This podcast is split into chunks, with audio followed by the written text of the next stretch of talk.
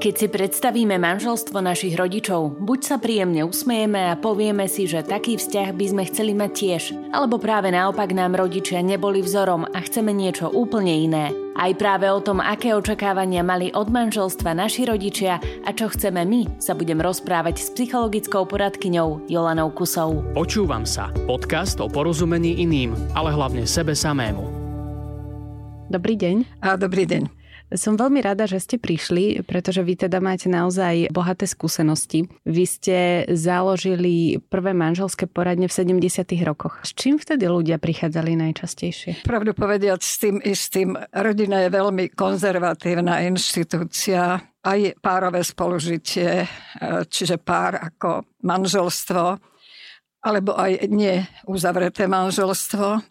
Tam platia, a to bolo moje najväčšie prekvapenie, keď sme zakladali poradenstvo, že tam platia zákonitosti. Mm-hmm. A dejú sa tie isté veci veľmi vzdelaným ľuďom, veľmi kultivovaným i tým najjednoduchším a nie príliš vzdelaným. Čiže je to taký ľudský základ, naša ľudská podstata sa tam prejavuje v tom blízkom, intimnom spolužití rovnako. Takže s tou vzdelanosťou, kultivovanosťou si až tak moc nepomôžeme mm-hmm. obecne, pokiaľ si nepomáhame cieľene. A to by som teda rada viedla od začiatku do konca tento apel, že je tu už skutočne od tých 30. rokov minulého storočia veľa informácií, veľa skúseností o tom partnerskom rodinnom živote, rodičovstve, všetkom proste, čo sa tam deje. A ľudia to dosť ignorujú. Mm-hmm. Mohli by si svoje životy skutočne vylepšiť. Viete, ten banálny príklad, že keď idete šoferovať auto, musíte urobiť vodičak z kušky a zakladáte rodinu. Nikto po vás nič nepožaduje. Mm-hmm. Idete vychovávať deti, idete proste tvoriť budúcnosť tejto spoločnosti a nič žiadna príprava. Každý to vlastne robí tak podľa seba. Podľa, podľa toho, seba. ako myslí, že proste to zvládli tí predtým, tak to zvládli. Áno, sú tam historicky staré um, tie vrstvy, skúsenosti. My sme vtedy s úžasom konštatovali v 70 rokoch, že deti vychovávajú babičky. Lebo ženy vtedy už pracovali. A babičky teda tie ešte boli doma, tie ešte v 50 60 rokoch e, dosť bolo žien v domácnosti. A takže deti boli vychované babičkami a babičky im odzdali svoje skúsenosti. Takže tá generácia mala proste ešte o generáciu staršie tie skúsenosti. Takže naša spoločnosť hm, je rozvíjaná takýmto archaickým spôsobom trochu. Čiže nejdeme s tými najlepšími možnosťami. Nemusí to tu nikto plakať a kričať za tradičnou rodinou tá tu je teda skutočne dosť konzervovaná.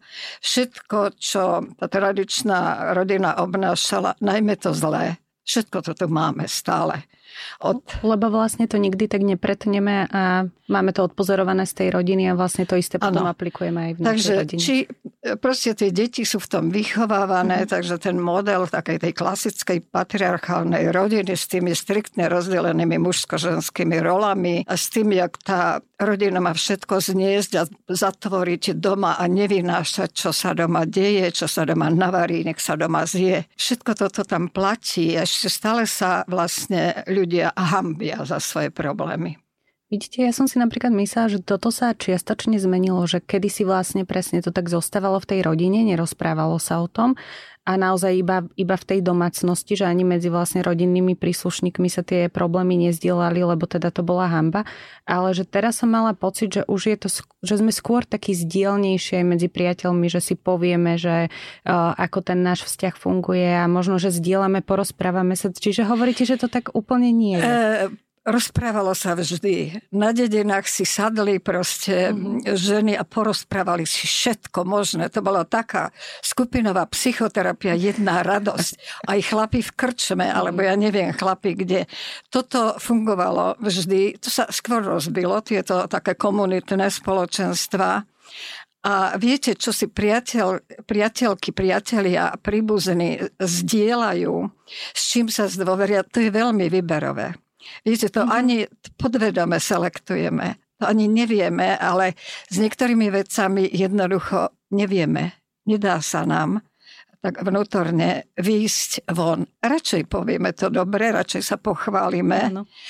Je to príjemnejšie a až keď veci veľmi tlačia, čiže keď je neskoro, mm-hmm. tak vtedy začneme otvárať túto 13. komnatu a vtedy idú ľudia aj za poradcom po odbornú pomoc, keď je dosť neskoro. Ako sa zmenili tie vzťahy, keď napríklad si vezmeme, že našich rodičov a terajších triciatníkov, tak aký je tam rozdiel, rozdiel medzi tými vzťahmi, že zmenilo sa niečo, alebo teda je to stále vlastne o tom, o tom istom, že sa to iba prenáša z jednej generácie na generáciu? No, nejaké zmeny tam sú, pretože je to generácia, ktorá je vychovaná v inom kontexte, s inými trošku s inými hodnotami, je mhm. otvorenejšia, sú tie e, mazovo-komunikačné prostriedky všelijaké beha, behajú s tými tabletmi a mobilmi, prístup k informáciám je ale na moje veľké prekvapenie ani triciatníci nevedia, čo je poriadne, čo je asertívna komunikácia. Ja ich to musím učiť. Ani ako s tým stresom nakladať, hoci teda máme to t- priam definovanú tú dobu, že je plná stresu a že je proste mm-hmm. ako nestabilná a viete, že tá rodina je niečo, čo je vzácne tým, že je to taká tá kotva také niečo to trvanlivé, kde mm, ako kedysi to bol ten pokojný prístav. Aj dnes pre 30 je to príťažlivé a žiaduce týmto, že už by som si rada konečne ako založila nejakú takú niečo stabilné a e, skôr to tlačí 40 ako 30 mm-hmm. ale 30 za našich dvob boli už teda ako rodina sa zakladala okolo 25 20-25, no kde už sme teraz. Dnes takmer teda 35-40 alebo 30-35. Posúva sa to, áno. A vnímame teraz to manželstvo inak ako naši rodičia alebo naši starí rodičia? No ten spoločenský tlak, ten tlak tej normy určite hrá významnú rolu my sme vždy pozerali, ako čo, kde je možné.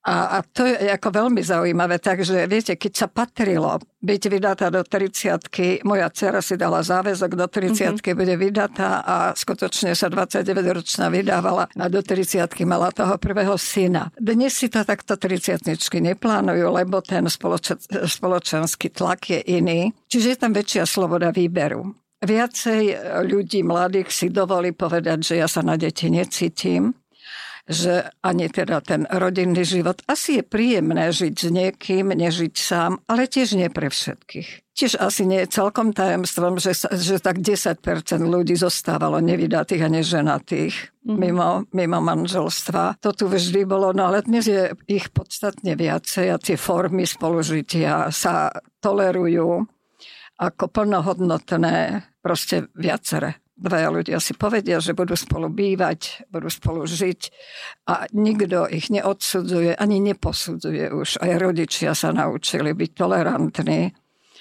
To za, našich, za našej éry nebolo proste možné. A vtedy sa napríklad verilo, dokonca v Rusku dnešnom, ktoré bolo vtedy, viete, vzorom. A psychologické poradenstvo z okolností tam skúsili niekedy v 30. rokoch. Uvažovalo sa, že keby mali mladí ľudia tú možnosť spolu bývať bez toho papiera, bez toho záväzku definitívneho, že by, im to, že by to mohlo pomôcť tomu, že by nebolo toľko rozvodov. Mm-hmm. A nepomohlo. Dnes máme tú realitu, že môžu bývať spolu do Aleluja, predtým, než mm, sa definitívne zaviažu. A nepomohlo. Tá rozvodovosť znova stále stúpa, trošku klesla v 90. rokoch. A štatisticky, keď to porovnáme na ten počet uzavretých manželstiev je tých rozvodov proste stále trošku viac ako predošlý rok, stále tie štatistiky nie sú dobré. Mnohé teórie sa neosvedčili, toto je teda jedna z nich. Takže vypadá to, že na manželstvo sa nedá urobiť nejaká taká skúška. Mm. na nečisto. Možno by pomohlo, ak by aspoň na školách sa možno, že učilo takéto To by teda niečo, pomohlo. Nie, ako fungovať vo vzťahu a teda ako vychovávať Áno, deti. my- Toto, toto sme tak vlastne potlačili do úzadia a pritom vedie to vlastne úplný Eh, základ. Hej, zakladajú sa tela- teraz znova rodinné poradne, presne Mhm. podľa modelu tých manželských poradní, ktoré sme v tých 70. rokoch zakladali a potom budovali a vybudovali a prešlo to všelijakými zmenami, až dnes sú z toho také zbytky, že referát poradensko-psychologických služieb na úradoch práce, to sú pôvodné manželské poradne. A dnes v rámci nejakého projektu zakladá, práve bola už záverečná konferencia, zak- zakladá ministerstvo rodinné poradne. Už, je, už sú štyri. My sme ich mali, keď sme končili, vyše 80 po Slovensku a mali sme vybudovaný vzdelávací systém a všetko. A mali sme hlavne normálne v obsahu práce tú prevenciu. Takže my sme s ministerstvom školstva robili cykly výchovné na školách, na základných posledných ročníkoch a na stredných. Takže ja som poznala stredné školy bratislavské, ktoré som ja mala v okruhu. Mm-hmm. Takže som robila od prvej triedy až po maturitu. Takže som stretávala osobne tých, ktorí, ktorým sa stalo, že otehotnela devčina a boli strašne zamilovaní a rozprávali sa so mnou, aké je to úžasné, ako oni to určite dajú a bude, budú šťastní na, na do smrti aj so svojím dieťatkom.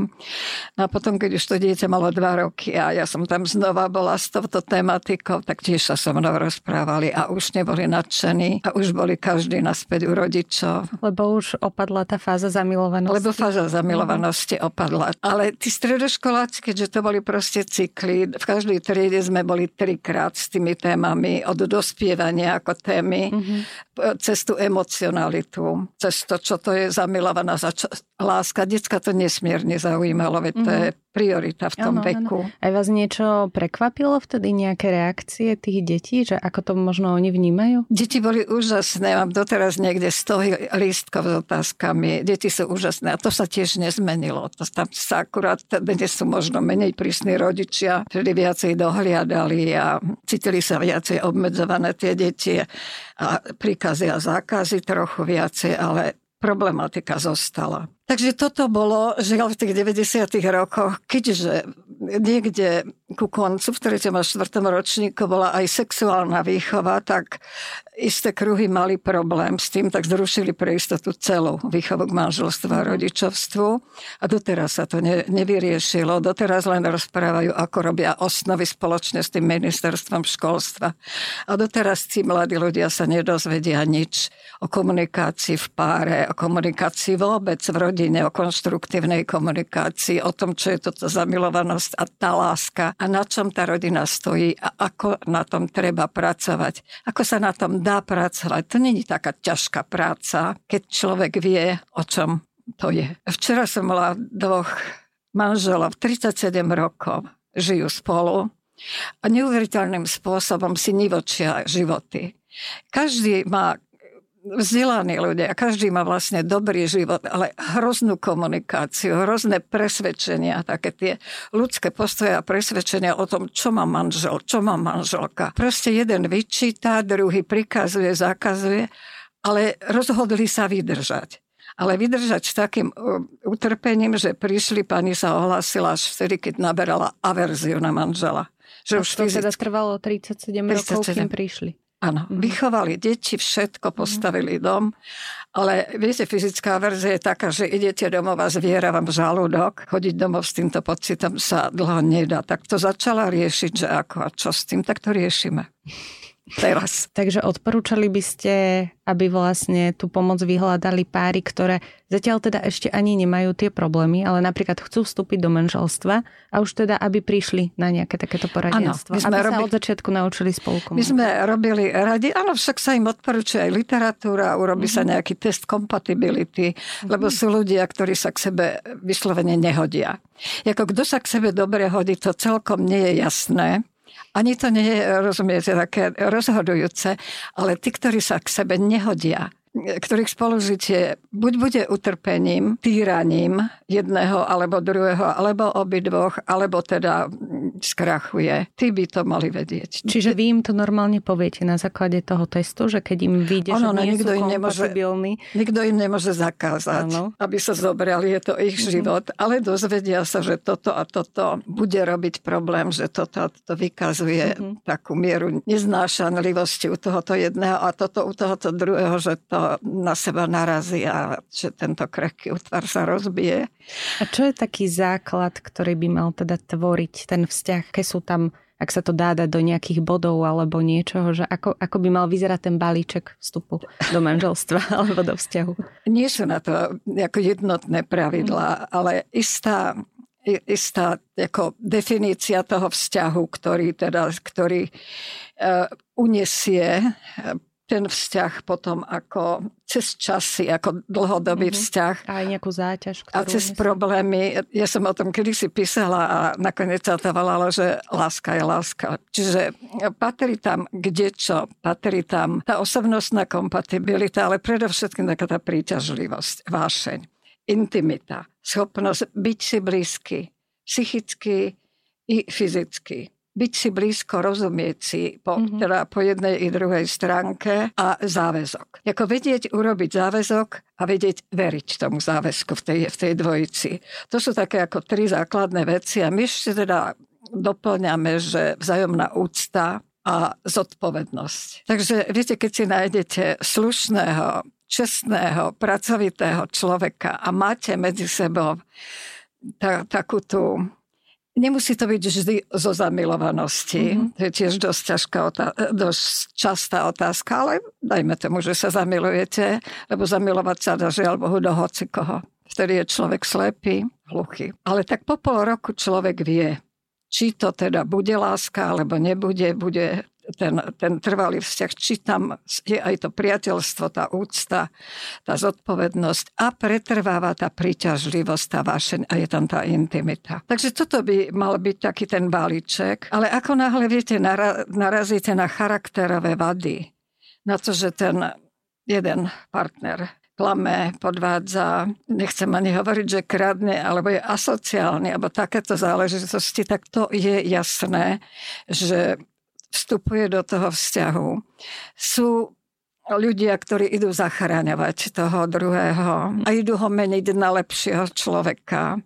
A vo výnimočných prípadoch sa to aj podarí, že keď z nejakej mizernejšej rodiny narazí, dajme tomu, muž na takú ženu, ktorá je trochu materský typ a dosť silná na to, aby ho mu ukázala ten smer, ale on sa musí veľmi snažiť a musí mať na to tú osobnosť. Viete, že musí mať sa tam o čo ten charakter a tie vlastnosti pozitívne ako zachytiť. To sú to skôr výnimky, takže keď ide zachráňovať ehm, jeden druhého, topia sa za chvíľu obidva, je to celkom presná metafora, keď ide zachráňovať neškolený zachránár mm-hmm. do hlbokej vody, tak môže byť stiahnutý je vlastne vôbec teda pravda, že tie protiklady sa priťahujú, keď hovoríte toto? To je tak vyčerpávajúce spolužitie. Viete, najskôr je to kúzelné, najmä kým sú slobodní a pobehujú a jeden zavedzie toho na motorke, ale ten prozaický, každodenný život a vychovať deti, to, keď sú takí odlišní, to je tak ťažké, viete, kým sa na niečom dohodnú a kým sa cítia obidvaja milovaní a rešpektovaní že to je také namáhavé, že sa skutočne vyčerpá ten potenciál energetický na tú lásku, na ten vzťah. A buď teda hovorím, nežijú dobre, alebo žije tak každý sám pre seba, pre tie svoje e, koničky, alebo teda odlišnosti, mm. alebo sa rozchádzajú. Komplementárny vzťah vznikajú, hovorím, vznikajú, to furt platí, že sa priťahujú, ale nie je to dobrý predpoklad pre také pohodové manželstvo, pohodlné. Na, na tom treba veľmi ťažko pracovať. No rozumiete, ja hovorím, že manželstvo, rodina má byť ako papuče. Také ako pohodlné, pokojné. Keď si to za pár rokov proste vybudujeme, postavíme si správne tie mantinely, čo áno, čo nie, patričnú mieru spolupatričnosti a patričnú mieru slobody, kým pochopíme, že to my, my, rodina, je jedna časť že ešte časť tej osobnosti zostane v práci a voľno, vo voľnočasových aktivitách, ako, že, že to musíme vedieť, rešpektovať. Takže neprehnaná nejaká majetničkosť, žiarlivosť. Čiže keď po, pochopíme, čo to dobré manželstvo, dobrý vzťah je a fungujeme každý s tou dôverou, nie je to tak ľahko ohroziteľné. Viete, že môžu chodiť aj na tie team buildingy, ktoré sú teraz tak neslavne známe, že sa tam, skoro by som ich zakázala. Až tak, áno? No, to, toľko mám takých, ako že, mm. a že znova idú na ten team building a ja už sa bojím, že ona tam bude. A, mm-hmm. No, viete, mm-hmm. ale to je to len tak okrajovo. To vždy sa príležitosť nájde. Ale aby tam bola proste taká ako dôvera, ktorá unesie aj ten team building. Aj ten team building. Aj to, že to manželstvo nemá tendenciu sa zatvárať. Ako, že teraz som mala takú, ako, že on si kúpil bicykel a ona zakázala bicykel, lebo že to je unikanie mm-hmm. od nej a ešte nemajú deti a teda z tej domácnosti. Takže bicykel je zakázaný zatiaľ v pivnici a on sa pýta, ako to má vyhodnotiť. No, takže toto sú také ako úskalia, že nájsť tú mieru. My sme učili v tých 70 80 rokoch otvorenému manželstvu. Nie v tom zmysle, že je dovolená nevera alebo niečo, ale že to nemá byť také izolované, zatvorené, že najmä žena na materskej, prvá materská je veľmi náročné. Aspoň jeden deň v týždni, aby išla na jedno popoludne alebo kým kojí, tak na tri hodiny byť sama niekde, kam chce. Ale aby mala tú možnosť, keď sú deti väčšie, tak aby mala jeden neviem, popoludne večer pre seba a muž má, má možnosť takisto. To je otvorené manželstvo. Musí tam byť tá dôvera, že to strávi. Tá žena možno pôjde po knihkupectvách a na kávičku a možno pôjde ja neviem kam Niektoré boli už tak zatvorené doma, že nechceli, nemali kam ísť. A kam ja pôjdem, keď je vonku zima? Takže sa pol hodinu prejdem ulicou a nemám kam z menšieho mesta. Ten muž by mal, e, by mal pomáhať akože v domácnosti alebo s dieťaťom, ale to nie je, to slovičko pomáha je to pre mňa ešte, akože také, že veď on je členom To ešte sa stále hovorí. Stále sa to ešte Od hovorí. 70 rokov no, učíme, vidíte. že to je ich domácnosť, že ano. to patrí do toho my, do toho ktoré, čo vytvoria, to nové, do toho my. A že to je ich spoločná domácnosť, o ktorú sa spolu starajú. Ako si to rozdelia, ako môžu, ale malo, mala, tam, mala by tam panovať spravodlivosť. Lebo ľudia sú nesmierne citliví na tie základné hodnoty a spravodlivosť, čestnosť, poctivosť k ním stále patrí. Takže s tým to sa ani v manželstve neoklame, ani v rodine.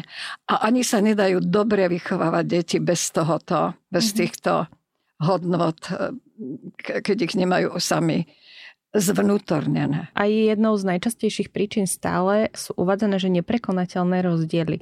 A mňa by teda zaujímalo, že čo si pod tým máme predstaviť a že či je to vlastne niekedy iba keď nevieme vlastne pomenovať alebo že nezapracujeme na tom vzťahu, že či tie neprekonateľné rozdiely sú občas aj prekonateľné. To sú tie komplementárne vzťahy.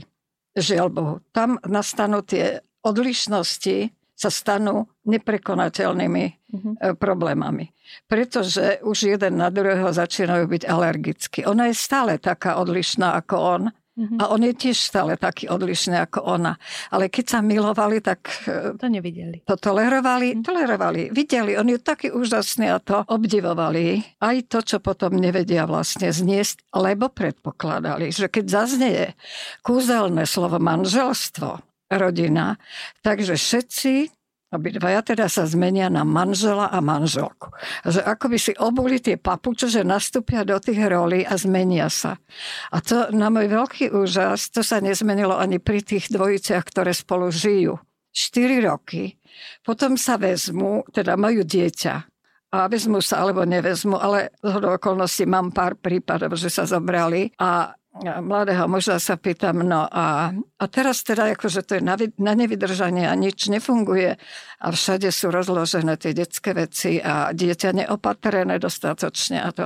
Hovorím, dobre, ale vy ste spolu žili už predtým 4 roky, že to ste, to ste fungovali ako? On hovorí, no takisto, ale ja som si myslela, že keď bude manželka, mm-hmm A on sa počul a hovorí, Ježiš Maria, ako ja hovorím, hlúposť, ja to počujem. A toto je, viete, to sú tie staré vrstvy, že stále ma, si nesieme z tých rodín takú ako idealizáciu, ale že keď mám manželku, tá bude fungovať tak, ako kde si moja mama, babka. A tak to nefunguje. Mm.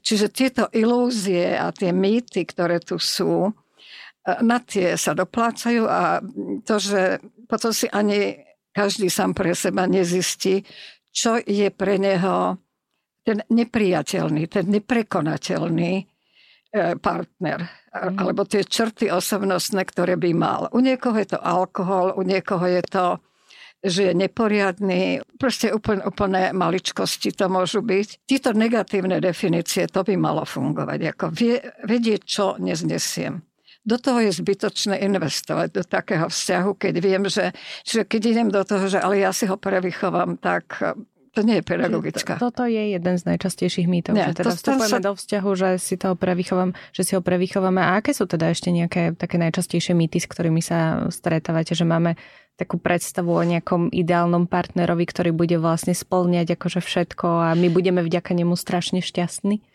Áno, že on nám dá to šťastie. A to, že to som vysvetľovala predvčerom tej klientke, že to, či som šťastná alebo nešťastná, za to si môžem iba ja. To mi neprinesie partner, ani ten najzlatejší a neviem aký. Čiže áno, tie očakávania, tam je najviac problémov. Tie by si mali každý pár ujasniť. Akože on keď zistí, že ona očakáva, že on ju urobí šťastnou. A oni sa aj rozchádzajú, že už ma nerobí šťastným. Takže to je absolútny mýtus. Nie je povinnosťou partnerov. Šťastie vzniká, keď na tom vzťahu dobre pracujú. Keď to dobre funguje, tak sú obidvaja spokojní, občas aj šťastní. Proste funguje to. Ale od tie mýty, ktoré fungujú, naj, najväčší mýtus je, že láska je navždy. Že je väčšiná. Že keď ti ju nájdem, tak už bude fungovať, nech ja robím, čo chcem. Tú lásku treba opatrovať, tá láska nás dostane dohromady a potom, keď ju neopatrujeme, nerozvíjame, tak ona odíde, vyčerpá sa, spotrebuje. Niekedy záhadným spôsobom, skutočne ani celkom nevieme prečo. Je to také vyprázdnené. No niekde sa urobili chyby. Mm-hmm. Ďalší veľký mýtus, ktorý myslím ešte platí, je, že ten partner by mal byť taký aspoň na 95% by mi mal splniť všetko, čo ja od celého sveta a života očakávam.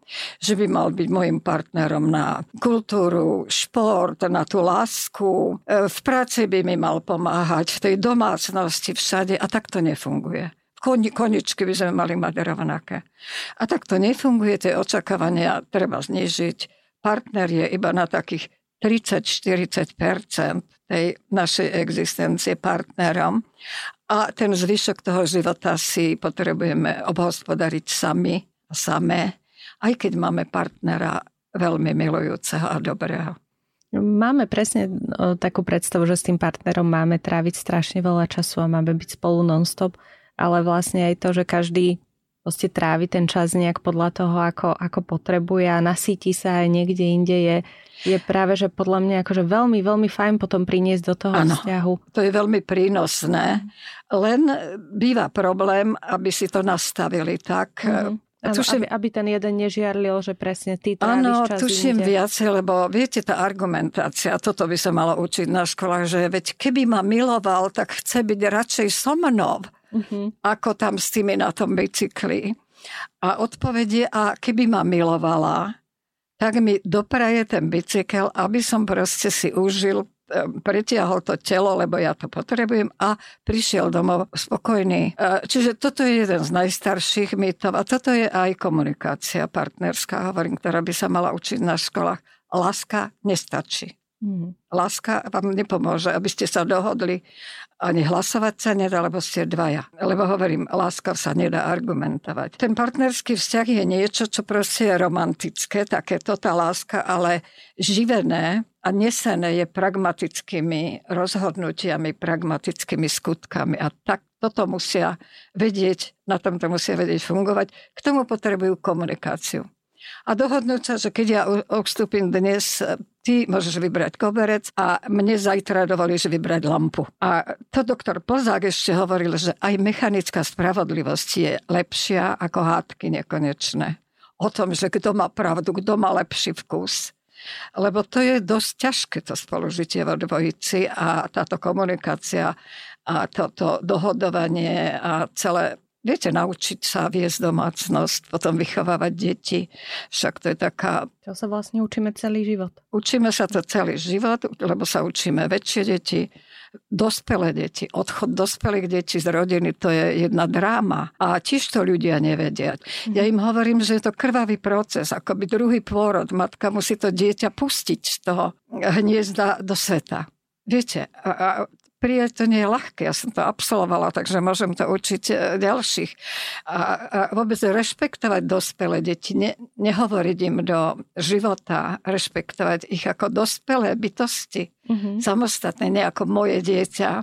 To je tiež dosť ťažké a v tomto máme veľmi nezrelú spoločnosť. Nefunguje to. Že stále vlastne zasahujeme tým deťom do života, lebo ano. si my myslíme, že my to vieme lepšie. A najmä starí rodičia boli presvedčení, že oni predsa už majú tie skúsenosti. Mm-hmm. Keď sme tu mali takého amerického lektora, ktorý robil výcvik rodinnej terapie, tak nás prijal jeden starosta a ten mu hovoril, že okrem iného aj toto učíme tie rodiny, ako pustiť deti zrelo do tej dospelosti a rešpektovať ich.